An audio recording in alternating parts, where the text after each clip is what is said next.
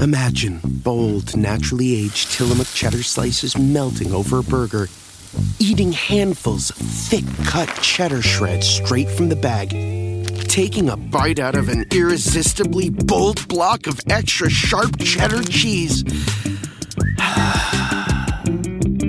we know you want to get back to streaming, but wasn't it nice to daydream about cheese for a bit? Tillamook Cheddar, extraordinary dairy. This episode is brought to you by Progressive, where drivers who save by switching save nearly $750 on average. Plus, auto customers qualify for an average of seven discounts. Quote now at progressive.com to see if you could save. Progressive Casualty Insurance and Company and affiliates. National average 12 month savings of $744 by new customers surveyed who saved with Progressive between June 2022 and May 2023. Potential savings will vary. Discounts not available in all states and situations. Hi, I'm actor and comedian Griffin Newman. And I'm film critic David Sims. Together, we host Blank Check, a movie podcast where week by week we overanalyze directors' complete filmographies. In each new series, we discuss filmmakers who experience early success and are issued a series of blank checks by Hollywood to make their own crazy passion projects. Now, sometimes those checks clear, and sometimes they bounce, baby. We're joined each week by incredible guests, including actors, writers, and directors. So you can follow Blank Check with Griffin and David on Spotify for new episodes every Sunday. The year is 1902, and the greatest threat to extraterrestrial life is the umbrella. The movie? A Trip to the Moon.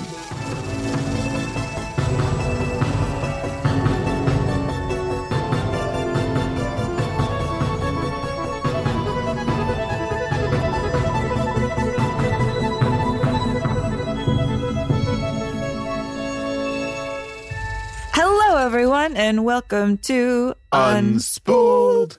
I'm Amy Nicholson. And I'm Paul Scheer, and this is the podcast where we are endeavoring to find the 100 best films of all time. We've been going through different genres, highlighting films that we absolutely love, films that we feel like might be in a pantheon of being great, but actually aren't so great.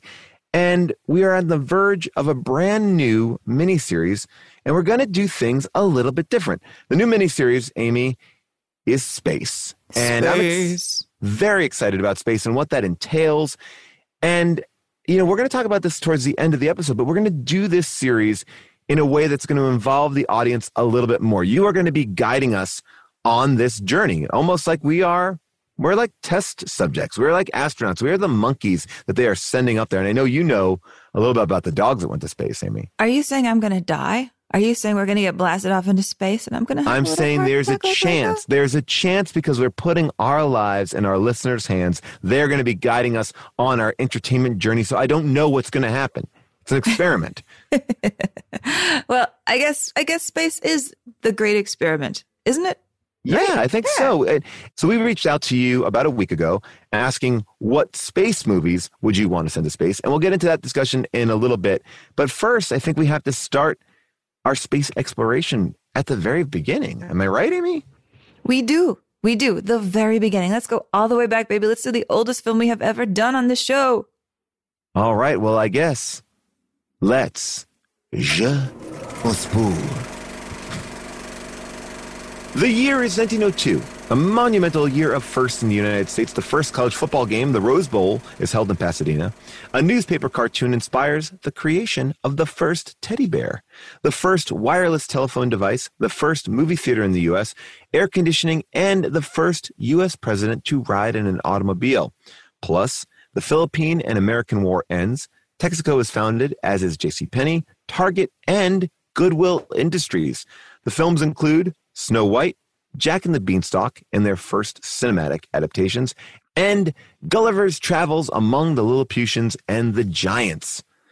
Amy, A Trip to the Moon, tell us who's in it, who made it, what's it about?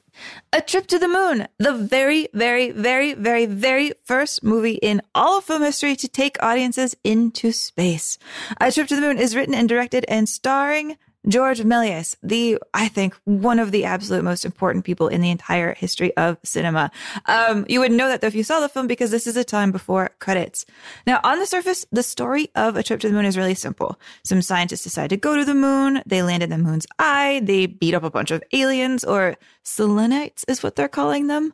Uh, and then they just like fall back to Earth and they're treated like heroes. So those are the facts of what happens in this film in its like epic 13 minute running time. But what we'll be talking about on this episode is that to Georges Méliès, this film had a second meeting under the surface. Now, you might be thinking, surely, surely we do not know what the number one song was when this movie came out in November of 1902. But actually, we do. It was called The Mansion of Aching Hearts, and it was by Harry McDonough. The song is about a woman who looks glamorous and rich, but is in fact miserable. So you could say, in a way, she too is an actress.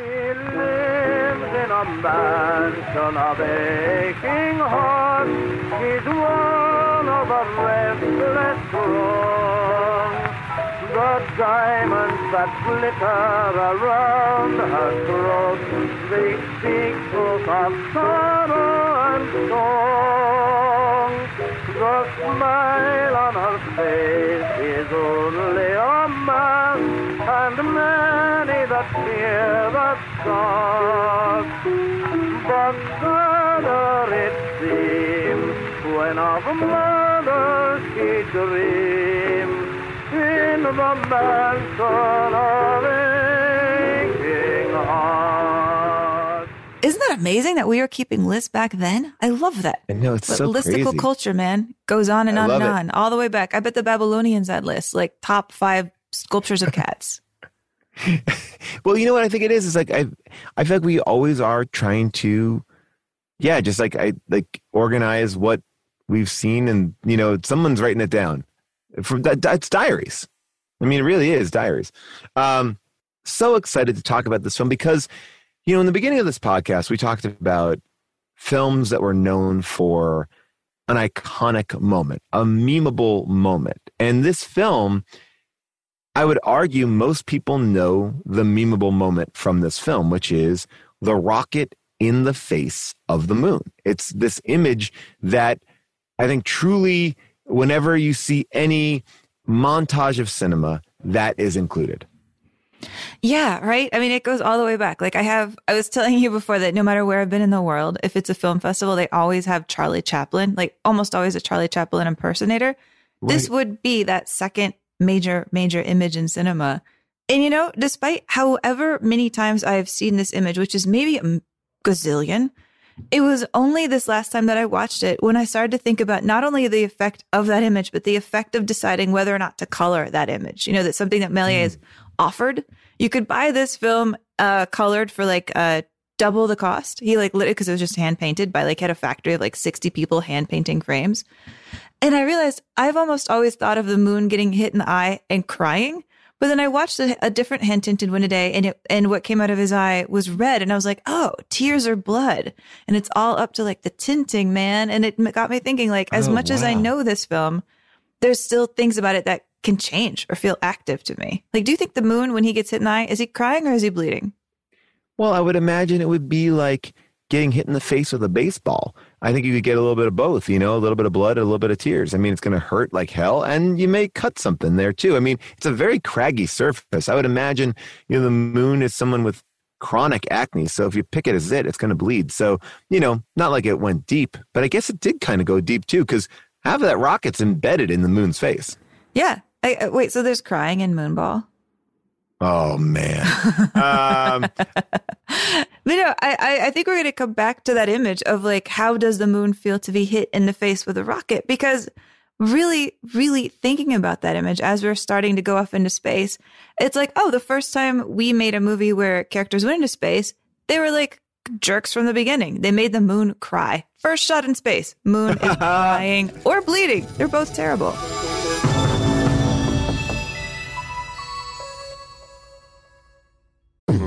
Hey everyone, this is Gil Ozeri. You may know me as the guy who eats food over a garbage can, or my wife's cute little companion with the ass that won't quit. Or you may know me from Comedy Bang Bang. I play Dr. Sweet Chat and Ned Bellinella, the busiest man, or Irving Sardinus. Uh, anyway, I just wanted to say how much I'm gonna miss Scott now that he's dead. What? What do you mean he's not dead? Well, whose funeral was that? What? Who the hell is Gary? Wow, okay, well, I guess I want to wish Comedy Bang Bang a happy 15th anniversary. Wow, I always have the best time on CBB. It is so much fun to do, and Scott makes me feel warm and welcome and extra wet. So here's to another 15 years. Keep listening to Comedy Bang Bang wherever you get your podcasts. Ruba, go do. That's right, Ruba. They should go do it. Yes. They should, Ruba, right? Yes. Shouldn't they? No. What do you mean, no? Yes. That's what I'm saying. Ruba, go do. Yes, Ruba, go do. Ruba, go do. That's right, Ruba, go do.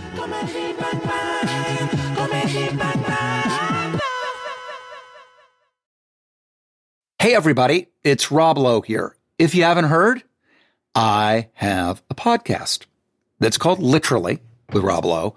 And basically, it's conversations I've had that really make you feel like you're pulling up a chair at an intimate dinner between myself and people that I admire, like Aaron Sorkin or Tiffany Haddish, Demi Moore, Chris Pratt, Michael J. Fox.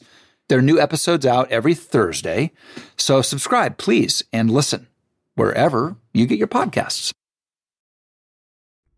You know, the other interesting distinction this film has, uh, out of every film that we've ever done here on the show, is it's about 13 minutes, you know, give or take, depending on what cut you watch.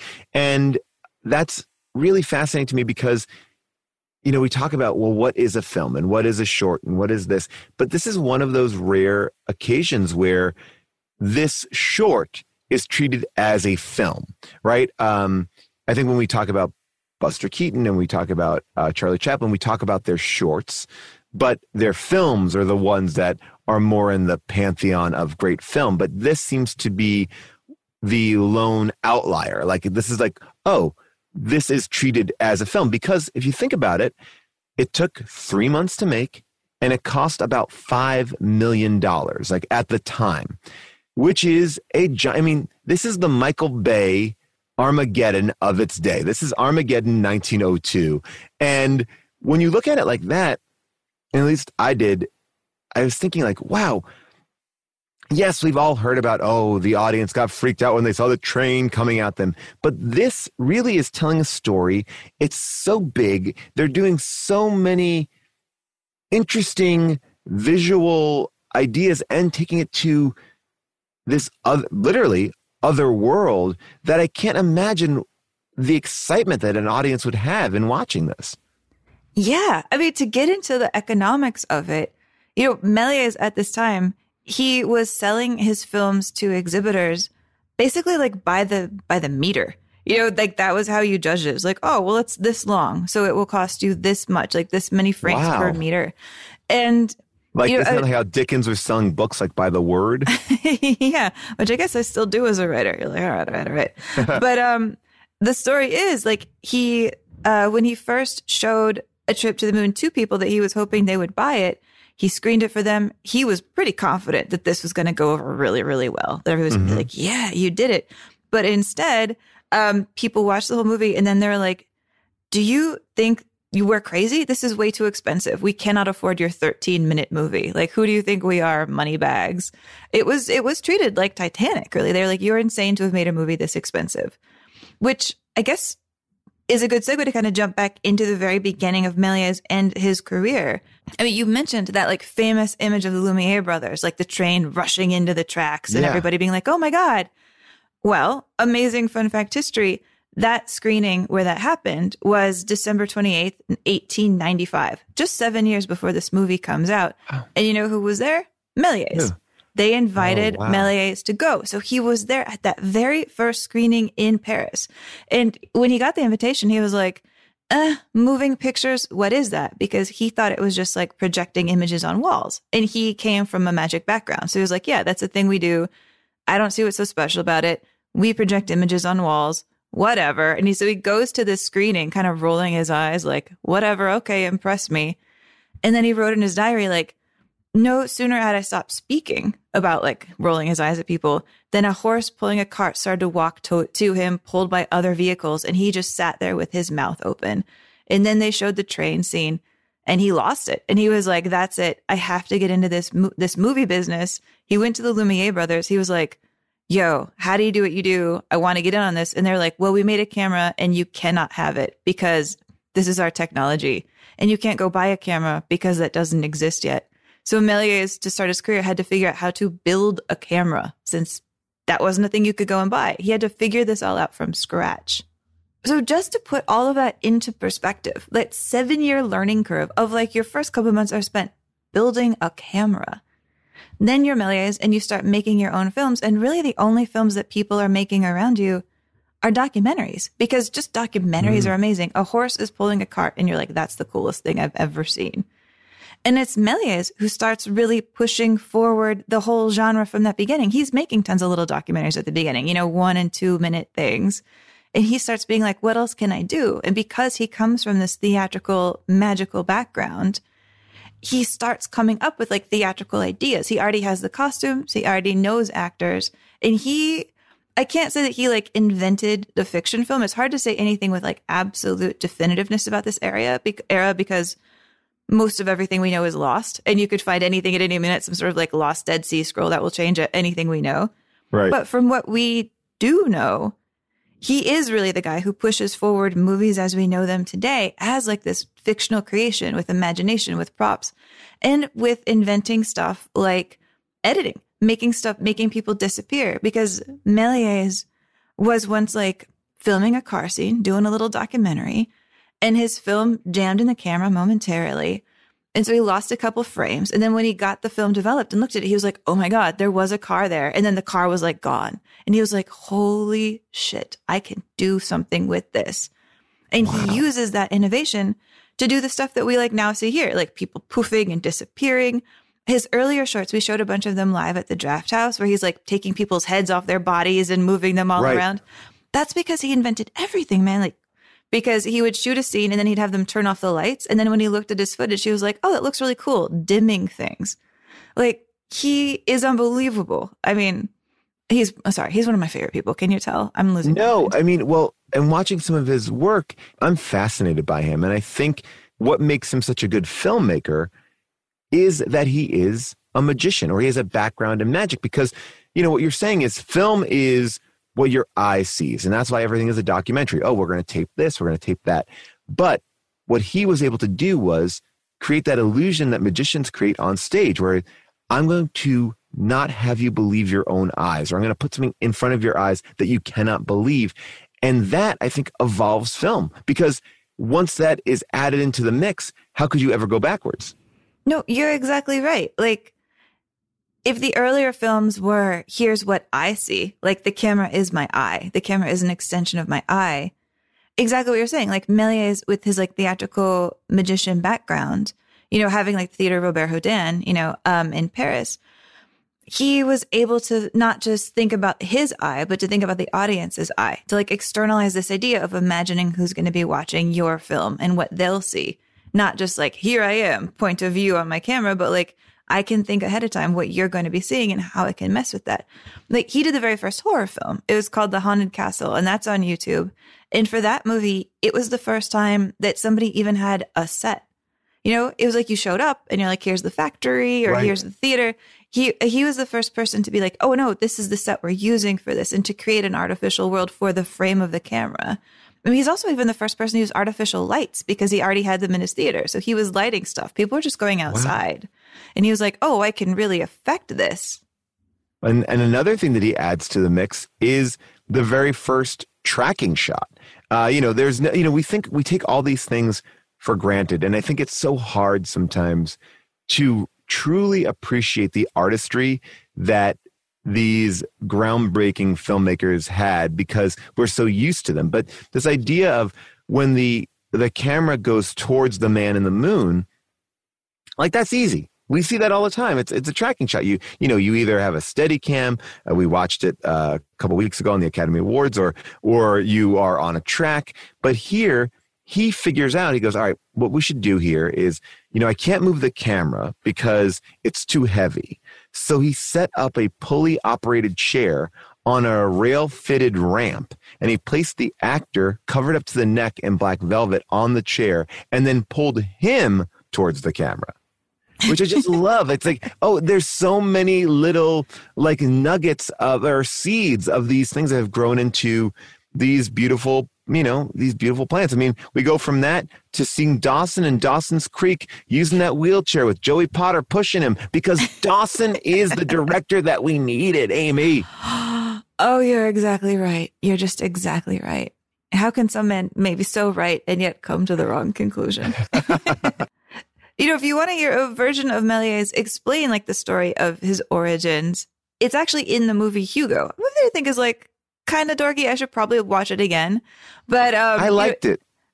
It's yeah, I think I'm harsh on it. I need to chill. You know Uh, what? But I, I saw it in a very like I don't care. Like there's some Uh-huh. movies that you can go see where it's like I have no expectation for it. I was like, eh, what is this? All right, not bad. See you later. Like you know, like I didn't carry any weight in. I didn't carry any weight out. It was sort of like that was a good burger that I stopped at at that roadside place. I'm never gonna go back there, but I enjoyed it. No, you're right. I think I think I hold like the kids subplot of that movie against it and the whole automaton thing, which seems like Mhm. really weird and phony. But the actual Méliès part of it, where you have Ben Kingsley playing Méliès and like going through his Yeah. whole life and having Scorsese have a moment to like really honor this guy and put him at the front of cinema again. I love that. So here's Ben Kingsley explaining his origins of like of himself as Méliès and where he came from. I fell in love with that invention. How could I not be part of it? It was like a it was like a new kind of magic. I asked the Lumiere brothers to sell me a camera, but they refused, you see. They were convinced the movies were only a passing fad and they saw no future in it. Or so they said. In the end, I built my own camera, using leftover pieces from the automaton. I just had to be a part of this new wonder. We risked everything. We sold the theater and everything we had so we could build our own movie studio. What I love about Méliès is also he knew what he wanted so much, and he had a hard time figuring out how, well how do I convey that. And he was, I think, working overtime in trying to uh, just get everything right. That which is why he becomes a leading man in all of his films because he says uh, i have a quote right here it says the greatest difficulty in realizing my own ideas forced me to sometimes play the leading role in my films i was a star without knowing i was one since the term did not exist yet he took a role in 300 of his 520 films but again he's a magician he's a performer He could do it. He could wear that beard. I Yeah. mean, gosh, I just keep running the math in my head. It's like we wouldn't have what we call movie stars or actors who even really are known by their name for another eight years or so after Trip to the Moon comes out. I mean, that's like the same gap between Trip to the Moon and the train station, you know, that that first Lumiere brothers footage. I mean, that's Mhm. how fast time is moving and like how much advancement there was still left to do. It, I mean, and what I really want to kind of say about this movie is I realized only a few years ago how wrong I've been watching it. Yeah, because I think this is an, a movie that's really easy to watch with a little bit of like condescension. Mm. Like, oh, aren't they cute? Look at these like astronomers. Oh, they thought astronomers are going to be wearing pointy hats and cloaks. Like, oh, they thought aliens are going to be like that. You know, patting Yeah. the movie on the head a little bit because it's true. Like, people had no idea at the time what outer space would look like. I mean, we're half a century back then from even getting a picture of what the Earth will look like from outer space. You don't know. Everything is projection. Yeah, I think it was, I was kind of watching it like, oh, how little they knew about what it was. And it didn't occur to me until like a few years ago to watch this movie with any sort of like idea that Méliès is making like an intelligent criticism in this film. You know, that he's not just like, look at these cool space people, but he's like, oh, these space people are idiots, which is his point of view. His point of view is that these old guys going to space are big morons. And I just, I think I thought of this film as like a celebration, but it is really a huge satire of the idea of imperialism. you know, sometimes I'm one to miss a theme or two, but I did get that because this idea of like colonialization. Like they just come there, they start making a mess, they immediately get out, they go to sleep. They they are these they are these buffoons. It almost seems like a Three Stooges short in a way when they get to the moon and how they get in, and um, there's an energy to it. You know, I think one of the things that makes it harder to decipher though is there's no close-ups, so you don't really get to see some more of the subtleties of these characters. It's in the wide and it's often crowded. And by the way, it's beautiful, but you don't get to you you can I think you can look at it the way that you looked at it because um you're a little bit too distanced from it. It's it's very much like a stage thing, but people never get a real close up except for the man in the moon. It's true. I mean, for for his innovations, he still was only able to think of the camera as sitting in an audience, like sitting in Hmm. a seat and like watching Right. people from the stage. And yet, you're exactly right. And, and these guys are morons. Like they're in literal dunce caps. And I think I just thought for most of my life, like, oh, they just thought those looked cool. Like, no, he's saying that these people are big dummies. Cause like what happens at the beginning, the beginning of this film? All of these men are kind of just like fussing around and they're throwing things at each other. And there's all this kind of pomp and ceremony. And they come in holding these like telescopes, you know, big phallic looking telescopes that they're brandishing around, which you would think would be like the useful thing they need. And then they pretty much immediately in this cool magic trick decide to turn the telescopes into chairs. It's like they don't even care that much about the science they're supposedly researching about. They're only in it for their own comfort. And he's making these small criticisms like from the beginning that these guys are nothing but like pomp and ceremony and taking themselves too seriously and being idiots. Like everybody acting like they know what they're doing. And there's all this group think. Like everybody changes their clothes at the same time. Everybody falls asleep at the same time. They're Yeah. not, there's not heroic individuals. Even though he plays like kind of the leader of them, this Professor Barbenfouillis, whose name I cannot say correctly. but they're just a, they're just kind of like a bunch of idiot bros.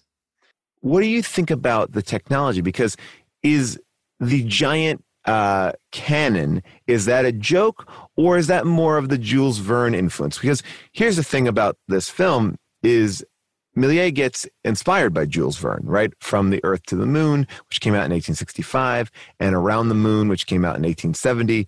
Uh, also, H.G. Wells, The First Men in the Moon, but then also this French uh, writer, Jacques Offenbach, who wrote Le Voyage dans de Lune, which was a parody of the Jules Verne novels. Um, so I didn't know if like some of that stuff is him seeing what the future is or making fun of what the future will be because the aliens look so fun to me and they seem like so creaturey, like creature of the Black Lagoon kind of aliens. Um, but the telescope seems so comical and the original like the original drawing on the chalkboard where they're just kind of drawing out like you know it's so silly it's so simple like we're gonna go there uh i didn't i couldn't quite figure out what was stupid for comedy's sake or what was like no no we actually are embracing real science here on some. Yeah, you're right. You're right. And talking it out, it makes it seem even sillier to me that I haven't ever really appreciated how funny this movie is in that way. Cause I think it is a, a group of both. I mean, like the history of fictional aliens, uh, they're not even calling them aliens actually at this point. Like they don't even start using the word alien for aliens until I think like the 1830s or something like that. Oh, wow. Which is why he's calling them the Selenites. Like I think, you know, Selena is, I believe, the moon, um, space goddess, space goddess. Uh, it's probably a Greek goddess that I should know. I'm blanking. But, um, really kind of what happened is like in the history of talking about people from outer space, we tended in fiction to only think of them as looking like human beings because that was just Mhm. where our imagination was. And then when Charles Darwin comes out and starts like talking about evolution and science, then our fiction writers started to imagine aliens as maybe looking like something else. Like, okay, if there is such a thing as evolution, what could they look like that would be different from us? You know, like there was a novel from the 1870s that was called Lumen, and it was about an alien who has like three toes on the heel of their feet, and they have like an ear that's shaped like a cone. And it was this early example of people trying to figure out, okay, let's like free our minds from what aliens might look like. right And so, yeah, him having like these kind of crustacean looking moon people with like claws who like walk around on their butts, but then put their legs behind their ears. All of these people are like acrobats from the Folies Bergère, who that's why they're able to do all these like crazy backflips. But yeah, like honestly, now that we're still in this zone of like slithery insect, gross teeth, teeth, teeth aliens, Mhm. it's not too far off. We're really into like these kind of lobster aliens. And he was like, lobster aliens. He was doing it back then, man. Well, yeah, and it gets. Uh, do you know if that was kind of a Jules Verne thing, or is that a Méliès thing? You know, I don't know for sure, but I know that part of what he is doing in there, and part of why we can talk about it as a critique of imperialism, is he's is he makes them have spears for a reason. Like he's having his people on the moon hold spears because he wants to kind of ring a bell in people's minds that this is how the French, who at the time were like the number one or number two colonial power in terms of Mhm. like going to other countries, bossing everybody around, enslaving people, you know, taking the country for their own use, that this was how people in France thought of the people that that w- that the French government was like invading and dominating, and that he was really trying to make a point, like this is how we're acting. You know, we're going to places where because the people don't look like us, and they're like holding spears, or you know, like kind of using the imagination that people had about other countries, kind of against them as a weapon, as as a weapon, like the weapon is a weapon he was critiquing the way that audiences probably just shrugged off the fact that we were dominating people in other countries. So he's really trying to draw that line. Like here are people who are a different color than us, who use different technology than us.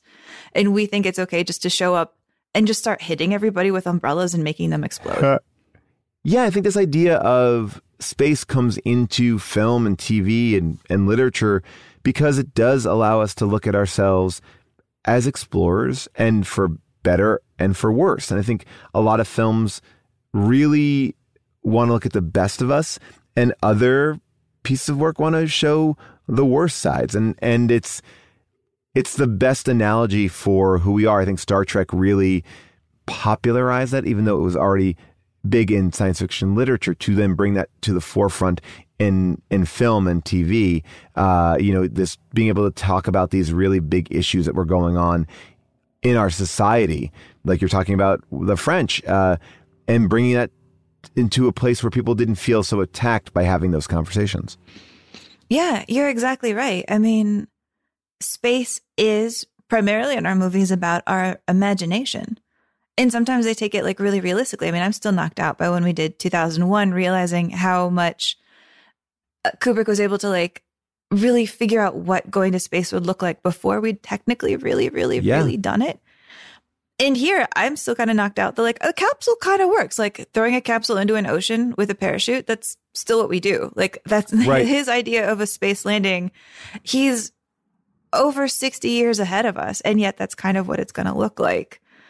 And, you know, part of how we know that he's critiquing imperialism, that he has this whole subtext to it, is in part because before he was a filmmaker, he was actually a political cartoonist.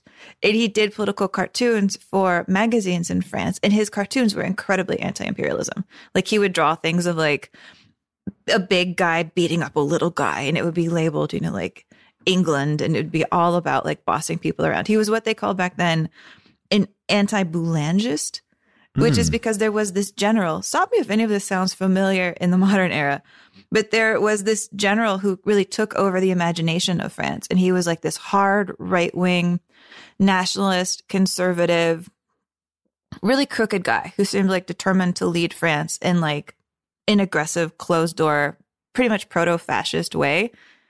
And then he uh, was accused of doing some crooked double dealing and like fled the country. And like, thank God he's gone. But like, Méliès came out very publicly hard against him. So that's how we know a lot about what his sympathies were. But another way that we know that people of this time maybe got what he was trying to say is that a few years after this, somebody totally tried to rip him off and like remake a trip to the moon. Basically, just copy the whole thing that they could. Um, they made a version that they called an excursion to the moon from 1908. Mm. And when you look at the stuff they changed, it's kind of like, oh no, we understand what you're doing. Like when the rocket goes up to the moon in, in an excursion, it doesn't hit the moon in the eye. The moon just swallows it and looks like everything's fine. And he burps and it's kind of a joke, but it's not like you are attacking other planets.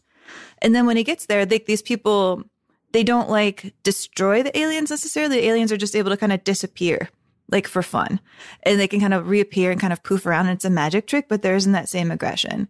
And then you know how in um, Méliès's version, an alien hitches a ride back on the capsule.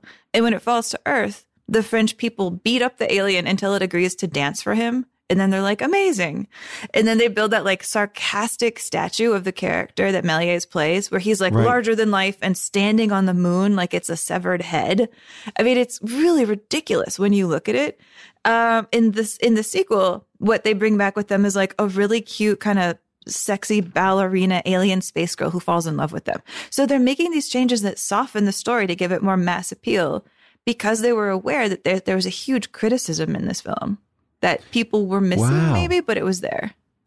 Now, this isn't the only problem the film has. I mean, this film also has a lot of copyright issues too. I mean, and payment issues. Uh, this movie doesn't become a big financial success, at least here in the United States, because uh, Thomas Edison's film technicians secretly made copies of it and showed them in the U.S. weeks before it was supposed to premiere here. Right? Did you hear yeah. about this? Yeah, it got straight up bootlegged. Like if you love film, you know that Thomas Edison is a real dick.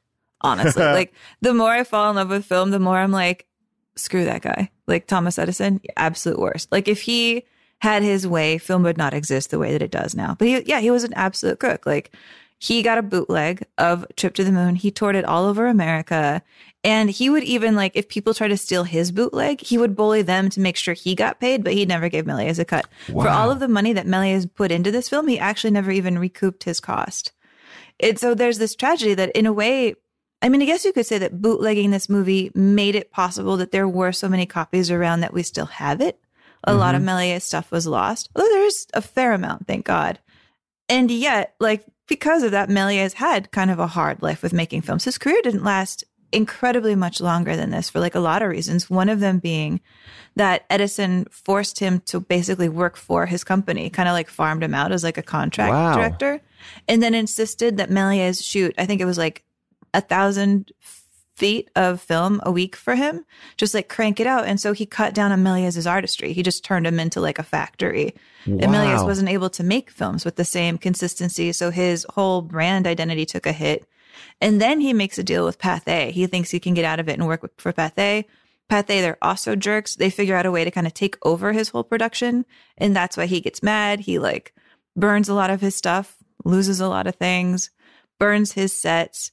Um, Hugo kind of explains a version of this, which also blames on the war because around this time, like World War One is starting back up. They use the celluloid, celluloid to make shoes for people. Like a whole bunch of things happen at once. But it is when Méliès disappears and is kind of forgotten and then is rediscovered, as you see in Hugo, like working at a toy story, working at a toy Yeah. store, working at a toy store, and being Well, you- like this forgotten living genius. Well, I mean, I was also thinking about, you know, this film. Obviously, it is a a giant, uh, you know, piece of our film history, but also I think it's another giant piece that we probably aren't thinking about, which is if you grew up and you're uh, roughly in my age, whenever you would rent a movie or even a DVD, you would get this warning right before a movie, like. If you copy this film, you are in violation of a copyright. This big warning. You know that warning, right, Amy? Well, I think you could maybe draw a line to this film and that warning because George's brother, Gaston, he opened this uh, Star Film Company, which is uh, basically a company that was trying to stop piracy of his brother's films. Um, they were uh, they were prepared and determined to energetically pursue all counterfeiters and pirates, and they will not speak twice; they will act. Uh, so um, that was you know really that what's interesting. going on in my head is no one sues like Gaston, no one cuts like Gaston. But I mean, that's by the way, that is amazing. And but I thought that was really interesting, like that you could have something, you know, these these little markers, and the fact that like when something is really good, it can get uh, out there, and it and that's where piracy does. I mean, look, it, piracy always affects uh someone right it, it is always taking the money out of somebody's pocket but It is here not a victimless crime. yeah, and right here we see the beginnings of it. And this film, you know, even though his career is short lived, it continues to get this weird life because they didn't know the film had credits. And then in 1930, uh, they find that uh, George left this letter with a cast and crew credits. Um, and then in 1993, they didn't know that the film was even available in color or made in color. And they're like, oh, it was made in color. Then, even in 2002, they found uh, the most complete cut of the film, hand colored, like you talked about. And, and that one was restored and actually premiered uh, the following year. So, this is a film, one of the first films ever, who's still up until about 18 years ago, is continuing to have new life. Yeah, it's true. Like if you saw some of the earlier cuts of this, you know, in the 80s or 90s, you would have seen a version where they didn't have the last two reels. That where the movie ends with the rocket falling back into space and then landing. And if you don't have those last two reels, then you miss like the really sharp criticism of like we're still beating up the aliens and these guys are treated like heroes when we know because we were there that they didn't do anything that they Right. showed up in space, they took a nap, they fucked around, they killed some people, and they came home. And so that whole criticism of them being lauded, completely missing. You wouldn't have uh, gotten any of that context in here. And so it's fascinating that this film can continue to be alive. And that, I mean, one thing I adore about it is one of the things they found is they've like found the original score that Méliès wrote for it. This was one of the first films to have like its own official score that he wrote. Almost nobody ever used it, but Méliès himself like played the piano when he did that first screening for the exhibitors, who was where he was hoping that they would buy it. And they were also like, uh, they told him like. Everybody's going to get mad. They know we didn't go to the moon. They know this isn't a documentary. The audiences are going to know you're lying to Oh them. my you can't do this. You can't do this. But we have now people have like found a score that was written for this. Um, a guy named Ezra Read had a copy of it, and that copy of his was found. And so, like, you can go to YouTube and you can find this. Like, you can find the closest thing we have to what it probably sounded like in the theater if you had the real score, which pretty much nobody did. This is the music that they played in the moment where the where the moon gets hit in the face.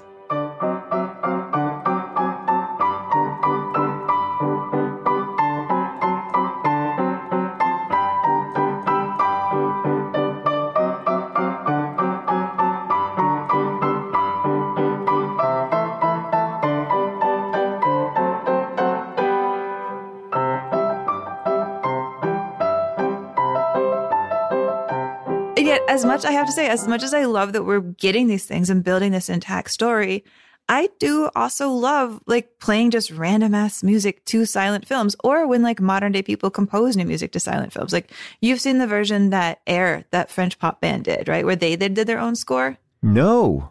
Oh, it's so beautiful. I mean, here, just for contrast, because we played the moon getting hit in the face uh, by Ezra Read, here's how the moon sounds when it gets hit in the face by air.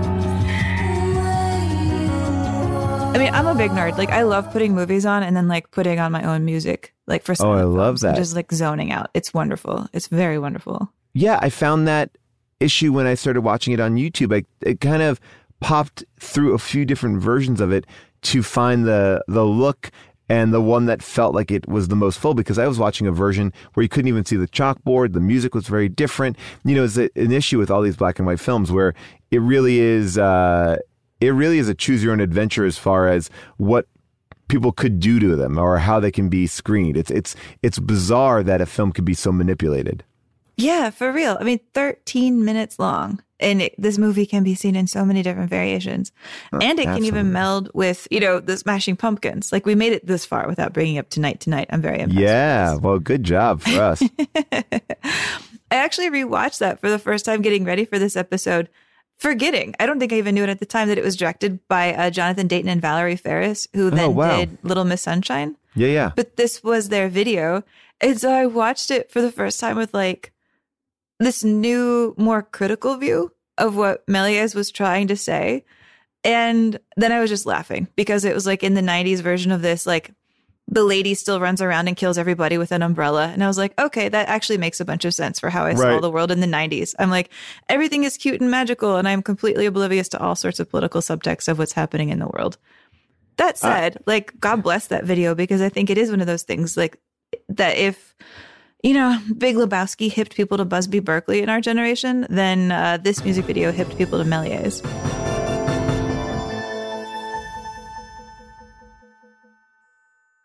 Hey, everybody, it's Rob Lowe here. If you haven't heard, I have a podcast that's called Literally with Rob Lowe.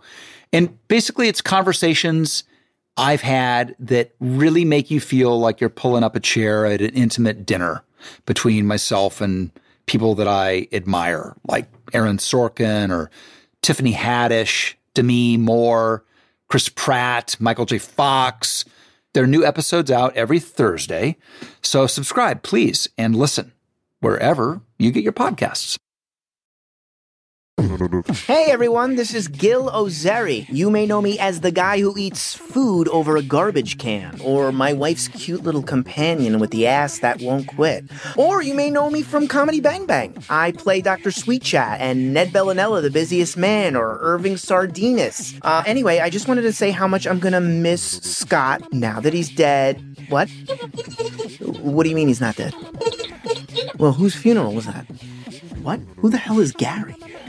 Wow, okay, well, I guess I want to wish Comedy Bang Bang a happy 15th anniversary. Wow, I always have the best time on CBB. It is so much fun to do, and Scott makes me feel warm and welcome and extra wet. So here's to another 15 years. Keep listening to Comedy Bang Bang wherever you get your podcasts. Ruba, go do. That's right, Ruba, they should go do it. Yes. They should, Ruba, right? Yes. Shouldn't they? No. What do you mean, no? Yes. That's what I'm saying. Yes, Ruba go do. That's right, Ruba go do.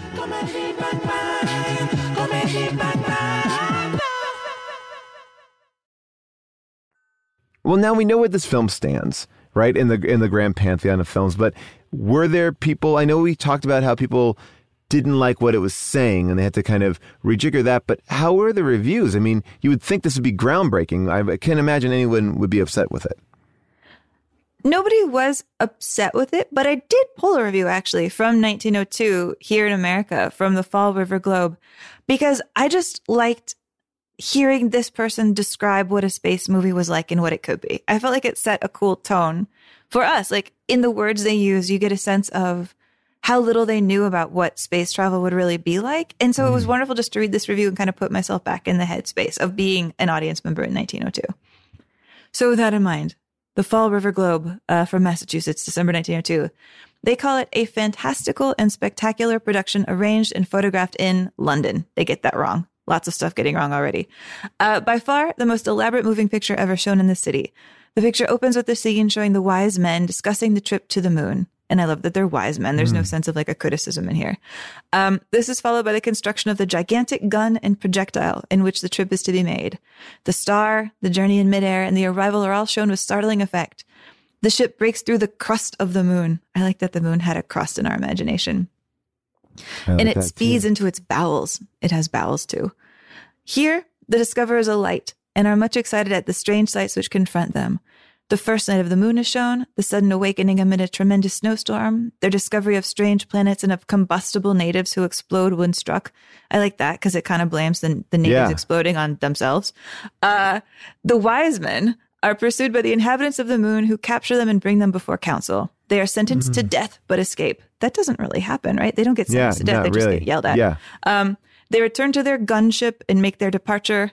The trip to the moon is both novel and interesting. I guess it hadn't occurred to me until I read that how much they thought of going to space as a gun. Yeah, yeah. You know, that you're just getting blasted. I like that. Yeah. Which I guess you are getting blasted, but I don't know. I've, I've, I've always thought of rockets and guns as such different things. So it was interesting to be reminded that in the original conception, they weren't. Yeah, I, I think this again, this idea of like what we take for granted and and how we see things now is so interesting. To it's hard. It's just simply hard to put yourself back in those original shoes of people because we've our whole lives have been exposed to it. I think the first movie I've ever seen was Star Wars. So you know, it's like that idea that you are. It's it's it's in my blood. It's in my bones. You know. Yeah, you're right. And it was that kind of lens when I was watching A Trip to the Moon this time that made me really sad because thinking about it as like a kind of anti-military film from the beginning. The idea that their weapons these umbrellas hit the planet and become mushrooms like they have a chance to become native eh, you know in the sense Right. of like growing from the soil there and to like incorporate with the world. And they decide not to do that. They decide to beat it up. And that to me one of the most famous images of this film is when like you know the lady in the moon shows up and saturn shows up and he's like grimacing at grimacing at them. And all these people and the stars show up and the beauty of space that Méliès shows like the literal beauty because he's picking beautiful girls to be in space that's the thing that the explorers never see because they're asleep like they miss it all you know they go to space and they don't even see the beautiful things that we see Yeah. sorry i got really emo watching this ah can you I tell like that. No, I love that. I'm like, you kind of got me there too. so I guess that's the lesson as we go into the world. Pay attention. Don't be a dummy. Don't beat up people first thing and like really look and observe and think if there's a different thing your umbrella can be used for. Well, always, always, always let yourself be a guest in a strange world. Don't try to take it over. I mean, try to take it over. But I mean, I think that could be said for, you know, I think I've gone back to this uh, dinner analogy a few times on the show, but the idea like just go over and, and try it. Just try it. Don't don't go in the kitchen try to cook up your own thing. Enjoy enjoy the trip. Amy, I would normally ask you, would you send this film to space? Now, I do want to know your answer to this, but I also want to reveal something that is very sad Oh, uh, because the premise of this show, you know this premise, that we are going to send uh, our list of 100 films to space. Unfortunately, in 2021, this film is going to be sent to space with a thousand other cinema classics. Whoa, really? Well, yes. what? the- who told, on who took our idea? the Peregrine mission. Um, it will Oh, be uh, some fancy scientists think they can take our That's mission. right. The first manned uh, or the first commercial spaceship uh, exploration, the Peregrine. Uh, they are going up. They're doing a bunch of stuff, and one of the things is they're taking a micro SD card. And, That's what I want to do. Yep, and they it's protected in a cone shape sealed aluminum capsule, and uh, they have a thousand cinema classics on this. Uh, a trip to the moon is going to be one of them. So they have 900 more films than we do. Wait, do we get any say in this? We should try to talk to them. Are they putting Goodfellas in space? Because that's a bad idea. We I've been looking very hard to find the actual list, and I have not yet been able to find it. But a thousand films, I think we could probably come to a consensus on a thousand films. I mean, a thousand is. I mean, maybe we should just hold out and be like, we're going to pick the best hundred, so we don't want to waste the aliens' time. Yeah, also, if I was an alien and I saw a trip to a moon, I'd also be like, these people are jerks. Well, I think a lot of the films that we're sending to the moon might show them that Earth is not probably the best place for them to be hanging out. we Uh, should really think about this. Most films we make don't show Earth in the greatest light, man. I know, I know. And who's picking them? That's the other thing. The, the VLC team. I don't know who the VLC team is. yeah, Um, who are they? We need to find these people. I would like to meet them. I know I sound hostile. I will meet them with a lovely, lovely conversation. I want to know. listeners, please help us. Please uh, help us uh, figure this out. Uh, but Amy, you know, now that all bets are off, ultimately, um, you know, this is going to the moon. But would we put it on our list? Would we put it on our list? Honestly, I think I would because I Oh, have yeah. a really hard time thinking of anything else with this much scope. I agree. And you know that when we were wrestling with the original list, it was very hard for me, and I had I have not conceded the point of taking intolerance off the original list Mm-hmm. because I like the early hol- I I like having something representing that entire decade still. If we don't if we take intolerance off, we have nothing representing the 19 teens. But it and that would that would have been our earliest film anyways. We would have gone straight to like Chaplin.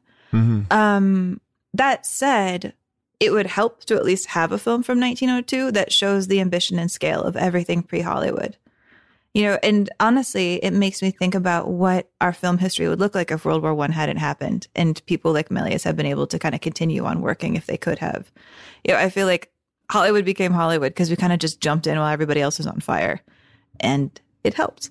But like, there was just such amazing stuff happening in France, you know, way before we were doing it, when we were just stealing things and being Thomas Edison. yeah. So I would like to honor that. I well, look, you said it right. uh, I would like to also acknowledge and honor this film because it really is a special, beautiful film. And I know I have a, a very complicated uh, relationship with silent films, but uh, you know, 13 minutes that hits me right about right for me. Uh, 13 minutes silent is going to get on that list over a lot of other things. Uh, but no, it's it's like Jules Verne. It has that kind of this beauty of this knowledge. I mean, uh, bef- way before its time, and and I think we feel it with Kubrick as well. Like this is the this represents so much. I mean, a blockbuster, uh, a complete reimagining of what film could possibly be, and uh, there's a reason why this clip is played with every film retrospective because it is uh, a seminal work. So absolutely get it to space. And as we're talking about getting that to space we are actually going to be talking about space. And we talked about this in the beginning of the show. We want to do things a little bit differently this uh, miniseries. We're going to try some stuff out. You know, we don't want to stay in our same paths at all times.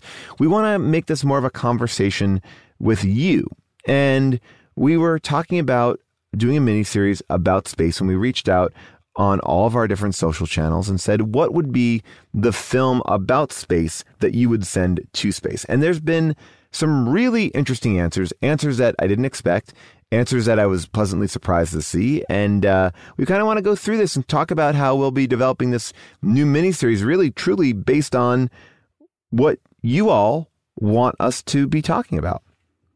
Yeah, it's true. We got a lot of really great suggestions. And I think we got a lot of similar suggestions. You know, it felt like I, I felt like space movies is such a big, big, big, big, big topic. Absolutely. And yet it felt like there were probably like eight, eight to 10 movies that people really consistently said, you know, and I kind of want to go through those in particular and like figure out what we should do and like kind of what we're looking for. Cause what really struck me when we were looking at this list of movies we were being suggested is how different they all are. Like they kind of cover different aspects of space, right? There's ones that are sort of more built in the world of like futuristic stuff, dreams, inventions. How would this go? Like, what do we picture space being like? Kind of like how Trip to the Moon was in its day. There's movies that are more like scientific and like technical, movies that are about like the cool, hard work it takes to get this done. Right. There's movies that are about like aliens, you know, like uh, are we going to be nice to aliens? Are aliens going to be nice to us? Can we get along? Is there harmony in the future? There's movies where there aren't aliens. You know, there's movies where it's all just like us battling kind of epic questions of the beyond. I mean, there's so many things to cover when you do space movies. And I I, I don't know. I kind of want to try to see if we can cover all of those quadrants, but there's just so many good choices. And we're probably not doing Space Jam right. No. Well, Space Jam, first of all, doesn't take place in space. It takes place inside the uh, the the the molten center of the Earth, um, or at least that's how, how they pull. that. I mean, look, there is a theme park in space. We know that, uh, run by Danny DeVito. But uh, when Michael Jordan is pulled in through the golf course, that's into the earth, the core of the earth. I mean, there's a lot of, you know, I don't know. I don't know where Space Jam 2 takes place, but I, I, well, I kind of do. I can't talk about it. Um, yeah. You can't even tell me. No, I'll tell you off air. Uh, but uh, but yeah, no Space Jam right now. Even though space is in there, it's not really. It doesn't count. And and you know we were talking about like this idea too of, you know, aliens coming to Earth. That's not a space film. Um, but you know we could have a movie like. Uh, I love that documentary about uh, the Apollo space mission that they just recently released. Uh, one of Oh, the most amazing uh, films I'd seen from the standpoint of they got all this footage and it was just lost for such a, a long period of time. Let's maybe go through you and I. I'll give you a couple that I think we should not do, and you can yay or nay them. You know, I want you to share them with me too. We go back and forth. All right. Okay. So first of all, I'm going to say Space Cowboys, the Tommy Lee Jones Clint Eastwood movie. That can go off the list. We don't need that. We don't need to talk about that. No, gone. Okay, that's gone. Um, all right, let me say uh, Killer Clowns from Outer Space. Well, cult just- movie. Are they even in space at night? I believe that is a Aliens to Earth, space. so it's out of the conversation for that. Yeah. Um, I'm also going to say Space Truckers. Uh, tune into How Did This Get Made? By the way, if you want to hear about a whole episode on Space Jam, just tune into How Did This Get Made? We did it. Uh, we did it in Chicago. Um, all right. So now I wanted to bring up this one, and this would be the first kind of bucket of should we even talk about these sequels to space films? So I'm talking about Moonraker, Wrath of Khan, Empire Strikes Back, 2010, the year we made contact. I'm going to put Planet of the Apes in this mix as well, uh, even though it's. Does that count even if it's? Uh, I mean, it's a little. All right, well, we'll we'll put Planet of the Apes on the side, and I'll say, oh, Planet of the Apes. Technically, it's sci-fi. It's not really a space movie. All right, Planet of the Apes. maybe we'll do a dystopian segment someday. I like that. Um, and then I'll also add Thor Ragnarok to that list, and um, I feel like that those are the and the ones that I Guardians saw. of the Galaxy. Oh yeah, I and mean, Guardians of the Galaxy. So what do we think about this? Like these are sequels. These are movies that take place in space. They are, you know, good films, obviously, but uh, but they're not. Are they? Are they what we're talking about? I don't know. I'm. I'm gonna say no. Okay. I mean, I am. I am tempted to do Wrath of Khan. I like that. We did just Well- have a really good talk about that on the Star Trek podcast. That's though. where my hesitation was too. If you want to hear Amy and I talk about Star Trek to Wrath of Khan, you can listen to the Pod Directive, uh, co-hosted by Tawny Newsome and Paul F. Tompkins, and we get into it. So I feel like that is. I didn't want to go there, but now I wanted to throw one at you that maybe bucks the trend. Would you talk about Galaxy Quest? You know, I've never even seen Galaxy Quest, and I've always What? felt really insane that I haven't. Oh my goodness! All right, well, I'm going to say that Galaxy Quest gets on our short list.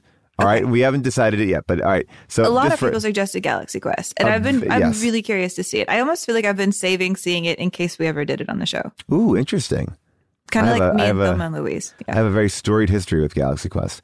Um, all right, so uh, all right, that's good. All right, so we're we're we're knocking down some of this list Yeah. a little bit. You want to throw some at me that you uh, that you feel like we should nix or Yeah. elevate? Well, I have yeah. to admit, I'm really frustrated because I was like I went looking to see if I could find many space movies that were directed by women, Mhm. and I couldn't. I really couldn't. It was it was surprising because I think of female characters as defining most of the space films that I love. Like so many space movies are centered on a cool female, and yet, like Claire Denis did a movie called High Life a couple years ago that I liked, but I don't. I wouldn't be a candidate, I think, for this. And then, um, I mean, we could do Doris Doris Wishman. She was like kind of a nudie filmmaker. She did a movie Hmm. called Nude on the Moon, or it's also known as Topless Moon Queen, um, where there's like nudity on the moon. I didn't think that would make it either. She's like kind of a sure. buddy of Russ Meyer, like probably not. Okay, got it. Yeah. Um, you know, one of the movies that came up a lot that I was really happy to see was Solaris yeah. the Tarkovsky film. Like to me, uh, there's the original and there's the Clooney. I feel like the the original is a very strong contender for something that's like kind of capturing the beauty and emotional innerscape of space. I like that. All right. I, I want to put that on the short list. All right, because okay was with that. yeah, I'm I'm down with that, and because Solaris kind of falls into this world, and I, I I have not seen it, but in my mind, it falls into this other category that we have a lot of suggestions of. Uh, films like Gravity, Interstellar, Contact, Sunshine, like this kind of more of a um, philosophical. philosophical space film. Yeah, I, I would even maybe even put Moon in in there as well, even though Moon is a little bit maybe more popcorny, even though that's a you know a tricky line to walk. Yeah, those that seems to be a I think a category we're going to have to figure really figure out what we're doing because there's arguments to be doing all of them. Like Contact Yeah. had a ton of love. I think there's a Yes. lot of love for Contact, and that one seemed really strong. A very good contender to me. I love Sunshine, even though I think the third act is a mess. The mood of Sunshine to me is is that's the space movie that I think about the most. That and Aniara, which I didn't put on my list, but that's a space movie that just came out like last year. And if you want to see a space movie that like is so imaginative and also leaves you completely gutted, that's I can't re- recommend Aniara enough. Like absolutely, Ooh, absolutely. I don't know anything about that. Oh, oh, oh! You have to go. I mean, if you ever want to just be in a mood, I would watch Yeah. Aniara. It's amazing and so inventive. It's All it's right. dazzling. All right, I'm going to knock off a couple more here, just Okay. kind of whip them out at you. 2010, the year we make contact. No, we already are sending 2000. Yeah, that's garbage. Yeah. Uh, Hitchhiker's Guide to the Galaxy, a valiant try, but I think a, a, a swing and a miss as far as Yeah. uh, an adaptation. Um, Dune.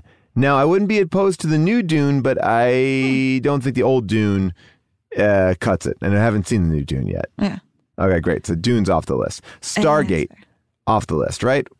Yeah. Um, there was a lot of love for Dark Star, the John Carpenter movie where an alien is a beach ball, but I I don't think that I don't think so. I don't I don't, Okay. don't think it's the Carpenter I want to put up. Well, you know, I mean, we are talking about another classic. I mean, I think of, I don't know why you said Carpenter. It made me think of Alien. Alien definitely got put on the list. Alien seems to me like uh, an interesting one, but I'd also say to the audience, like, Alien or Aliens. Mm. But We maybe did a canon about this. That was a brutal fight. really see, like, Yeah. I, I think I would err more on the side of Alien. But I don't know. I mean, but I love them both. They're both very different. In a weird way, why I like Alien is because it's Ridley Scott, and I do feel like we're going to have some James Cameron representation already uh, on this list. Yeah. But again, you know, I don't want to make it like that. No, I Um, mean, I go back and forth on it. Like, I think Alien is technically the more like groundbreaking, significant film. I Mhm. personally prefer Aliens because I think Aliens gives us the Ripley that I that we love. Like when we think of right. Ripley, we're actually thinking of that Ripley and not the alien Ripley. I believe. I one million percent agree with you. It's very hard to kind of separate the two. Yeah. I mean, there's so much stuff. I love aliens. I love aliens. Yeah. Um, that said, I'd probably fall more on the line of doing Alien than Okay. Aliens. Okay, But right, that would uh, mean we're definitely killing Blade Runner, and that's fine by me. Oh wow, interesting. Right, well, let's let's kind of hit a couple more of these, like uh, just easy no's. Um, Flash Gordon, right? Flash Gordon, easy yeah, no. we can get rid of that. I like it. It's campy. It's fun, but it's not. Doesn't feel like it belongs. It's. I feel like I don't even know if it's worthy of that much of a breakdown. It's fun, but it's you know. Yeah. Um, the original space. series is fun. Yeah. Oh yeah, very fun. I love that. Uh, Space Camp. We can lose Space Camp, right? We can lose Space Camp. We Um, although chubby young Joaquin is really cute. I, I mean, look, I love Space Camp growing up. It was the best. Last Starfighter, again, a movie I love, but it, again, it's not going to get in the top ten of my favorite space movies. Yeah. Okay. Well, what about like these two are tough for me: Starship Okay. Troopers and Enemy Mine. Ooh. Well, I would just go with Starship Troopers. I want Verhoeven on the list, but I also would maybe Yeah. think that RoboCop would be the one that I would take over Oh, Starship them Trooper. both. I mean, That's both. hard. Yeah, that's a hard one. Uh, but that's good. All right, let's. Let, let, There's good arguments for both. Actually, when you think about it, Starship Troopers, I think, is a great analogy for a trip to the moon. Those two seem Mm. really serious, really similar. Um, is there? I mean, I don't think there's anything to really be discussed when we talk about THX uh, 1138. I mean, it's interesting because it's THX, but it's it's not a. It's I don't even know if it's technically a space film. I guess. I mean, I. Uh, I don't know. And I- well, I- what about uh, something that's like animated? Because a couple of the animated ones Hmm. that showed up were like Cowboy Bebop and WALL-E. Now, look, a lot of love for WALL-E. Mhm. A lot, and I was surprised by that actually. Uh, not that I don't like WALL-E, but I was like, okay, that's interesting. And I think that WALL-E has to go. WALL-E definitely has to get into the. We're going to discuss it a little bit more because I'm making a list right now as we're talking uh, of stuff we're discussing a little bit more. Um, I'm down to just move that to the let's discuss it. Okay. Uh, but I can take off Black Hole. Um, I think we don't need Black Hole. I don't think we need Ad Astra. I don't think that we need. Oh, you. Sorry, I meant to go back to Cowboy Bebop. I've never seen Cowboy Bebop. Neither have I. All right, want to put it in the conversation? The conversation starters. I could. I mean, I know we should do more animated films and more anime in general. I mean, I would Really- love to do an. some anime. Like I would don't love to do an anime series and put that in there and do like Yeah. Akira and stuff like that because I haven't seen those. That's uh, and that makes me think there's an argument for doing a Pixar series, but that but then everybody would cry. But then I would cry. uh, uh, Spaceballs. Oh, is it wrong that I'm tempted? I know, me too. That's why. That's why I kind of brought it up. I was like, hmm, uh, Spaceballs is interesting. All right, Spaceballs to be discussed. Could Um, we do like a Spaceballs and a and a Galaxy Quest? How similar? They're very, they very different. Very, very, very, very different. Um, Okay. Galaxy Quest is like a comedy Star Trek, which I would like to do to in the sense of that representation too, but because it would allow us to talk about a bunch of different stuff. Um, Spaceballs is a comedy Star Wars. How different are they? well, Spaceballs, like, and I love it, is a Mad Magazine Star Wars. Okay. Like uh like Galaxy Quest is a Star Trek movie that's funny. Okay. If that makes sense. You know, Spaceballs is is not a Star Wars movie. It's a it is it's Mad Magazine. It's great. It's Mel Brooks. Uh, I mean, I think Young Frankenstein you, you you may be thinking Spaceballs is like Young Frankenstein is to Frankenstein, and that's not that. okay. That if that makes sense. That Um, does make sense, actually. Thank you for that. uh, I would take The Martian and Hidden Figures off the list uh, because one is, I mean, Hidden Figures. I mean, maybe maybe Hidden Figures. I don't know. Maybe Hidden Figures. Actually, I, I, I maybe I was too too rough on that. The Mar- uh, The Martian and Hidden Figures. It'd be The Martian and Moon for me, even though that doesn't really quite match up. But yeah. I mean, if we did like a hardcore, pure sciency one, yeah, I feel like I'm kind of more inclined to either go Right Stuff for Apollo 13 over The Martian. Yes. Well, that's what. I- yeah. Okay. I'm I'm down with that. And then I would say, well, right stuff. Apollo 13, Hidden Figures, because those Mm-hmm. three are all very much about NASA. That's true. You're right. I think we need at least one pure NASA pick. Yes, right? One that's like very about the work of NASA. Or an equivalent, if there's like a foreign film equivalent of like a good, like of the Russian cosmonaut program or something, because I'm a big Gagarin head. But there, I have, there's, there is like a 50s one that's like a hybrid doc. But I, yeah, I think the right stuff for Apollo 13 or Hidden Figures probably. All right. I'm going to throw down this next uh, batch of. These are blockbusters. Okay, blockbusters that I feel like are. If we had to pick one, and I'm going to revisit a couple of the ones that we've talked about. Okay, but the blockbusters are Alien, Close Encounters, Event Horizon, Fifth Element, Armageddon, and Total Recall. Mm. Like Oh, that. Close Encounters is hard, but I mean, I guess they don't, he doesn't, he leaves, but we don't see anything. Yeah, he just gets on the ship. All right, so we can take Yeah. that off for that. We That's can be. hard though, because wasn't that kicked off the original list? Ah, oh well. Okay. I think that's So okay. Yeah. Uh, I think it's okay. Total Recall, I love, and Armageddon, I love. Armageddon is like fun to do a Michael Bay, like a big Bay movie. I don't think it's ever going to be one of the best, but you know, I'm just putting them all together as far as like popcorny films. You know, but I would say, would you take like Armageddon versus Planet of the Apes? Oh, we already knocked off Planet of the Apes. Sorry. We did, we did, we did. I mean, I guess the question is, would you do Total Recall or Starship Troopers? Which to me, it's Starship Troopers. Hundred percent Starship Yeah. Troopers. Okay, so the Starship Troopers is moving up. We're almost we're almost out of this now uh, Okay. to get to our final like real discussions. Um, I mean, did we just sort of lump in like Contact, Moon, and Interstellar all together? I Or put also- them all together. I put them all together in the in the to have the discussion about. Yeah, What about Crazy Imagination? I mean, you, you mentioned the fifth element. It, Mm-hmm. that makes me want to say Valerian and the gazillion of a gazillion, gazillion planets, Yes. just because I love the I love the imagination of that movie. well, would you go v- Valerian or would you go Fifth Element? Well, I go Fifth Element for sure. I Okay, just, yeah. I, I always want to defend Valerian whenever I get a chance. We did it on how did this get made, and I think the consensus was it makes no sense, but more movies like this, which is I think, uh, you know, it, it it's so cool and visually amazing, but it doesn't. Yeah, like it's not quite fully realized in my opinion, but I really That's liked fair. it. I mean, I would Um, say that one of my favorite genres is it makes no sense, but very cool. More movies like this. Uh, I believe me, me too. I'm all about it. um, and then I'm going to throw out the, these three as in uh, that Cloud Atlas, is that in America? Is that is that Earthbound? mm, that, that's Earthbound, I believe. is it okay? Yeah. All right, here's my final three, and then I think we can kind of get into it a little bit more. Uh, Forbidden Planet, The Day the Earth Oh. Stood Still, and Barbarella. Oh, interesting. That's a little grouping that I've come up with, but I don't know if that's totally, you know, I mean- one's out of one's an outlier, but Yeah. I mean, yeah. I mean, the day the Earth stood still is all here, I think. Mhm. But Forbidden Planet and Barbarella, they're both so stylish. I mean, Forbidden Planet came up with a whole new sound of sound, of soundtrack, a whole new Yeah. sound of scores. And Barbarella, I mean, I put Barbarella on and I never love it quite as much, but I had a Barbarella poster for the longest time in my childhood. I so know really Barbarella is like a better Barbarella and like Flash Gordon live in that same world. I think I would do Flash Gordon. Oh, I don't know. Mm. It's yeah. Bar- I think Flash Gordon's more fun. I don't know. Yeah. Barbarella is astonishing to watch. And I love me some Jane Fonda. Yeah, I mean she's amazing. Always amazing. I don't know. Forbidden Planet, though. All right, tell me if our list is. I'll read you what our list is right now. Um, as you guys are listening to us kind of go through your suggestions, and if there's anything that's missing, we Amy and I always uh, reserve the right to add in our thoughts. But I think this is a pretty good list. Here's a list that I have.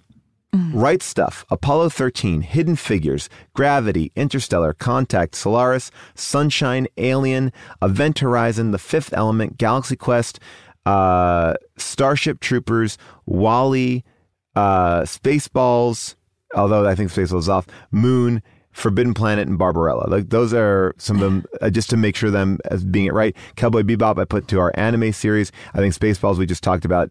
I don't think there's a world where we do a miniseries with Spaceballs and Galaxy Quest. Uh, Total Recall lost out Yeah. the Starship Troopers, and I want to get rid of Interstellar. Okay, I would like to get rid of that as well. All right, so now we are down to a smaller list.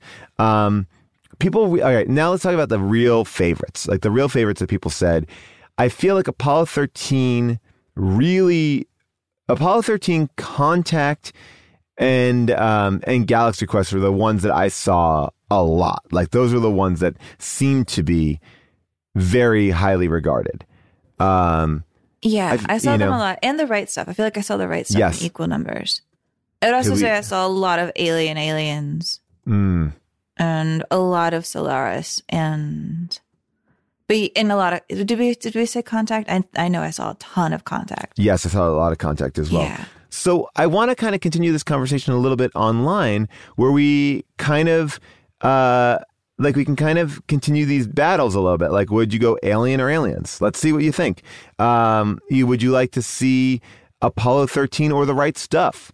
Maybe those are two good ones to to start us off with a little uh, a little battle. I think yeah, I think like Apollo 13 and the right stuff feel like a good combination. Should we throw Hidden Figures in there too or did Oh, yeah. did the love for those two I think kind of outweigh it? it seemed like it outweighed it. I was putting hidden figures It in did because seem like it outweighed it. Yeah, I, I feel like we're yeah. So all right, let's let's get that. And now, um, and we could talk about hidden figures in in those films, I guess as That's well. true. Uh, um, all right, so this is the list that we have. It's not a bad list. Um, we're gonna dole out our our miniseries in a little bit of a different way because we want to have the conversation going. So, Amy, would you like to pick our initial film for our, I guess, our second official week in space? Yes. Yes. Can I make just like a bold decision from Yeah. where we've narrowed it? Yeah. Mm-hmm. Okay. Galaxy Quest. Ex- oh, I was going to say that as my pick. All right, great. I love it. We're going to start off All with right. Galaxy Quest. That's great. In the far reaches of the galaxy, a civilization is under siege. We are all that is left. They've searched the universe for a leader. Stay tuned for scenes from next week's Galaxy Quest. Never give up. Never surrender. He will save us. What they got Never give up and never surrender. were struggling TV actors You are our last hope. Where's my limo? Okie dokie. and they're about to put on a command performance 8 million light years away. We are actors, not astronauts. You are our protectors. And then, and Amy, I'm going to pick one of the first ever DVDs that I bought in a snap case. I'm talking about Contact, a movie that I bought on DVD back when DVDs needed to be flipped over because there was too much information. That and Goodfellas were the flippers. So uh, I am going to enjoy going back to it. I remember Gary Busey's son is in it and is pretty amazing. And I don't remember much more than that. So I'm excited to to uh, to kind of get back in. But I, obviously, people were really excited about that. So let's start us off there. Stay tuned as we release more and more uh, films from our space uh, series. But we want you to weigh in on Right Stuff versus Apollo 13 and Alien versus Aliens. And that yeah. will be and maybe a part Alien of the Aliens show. and Starship Troopers, like the aggro ones, like Okay, aggro great. alien fighting. I like it. Alien, Aliens, and Starship Troopers. Your vote matters.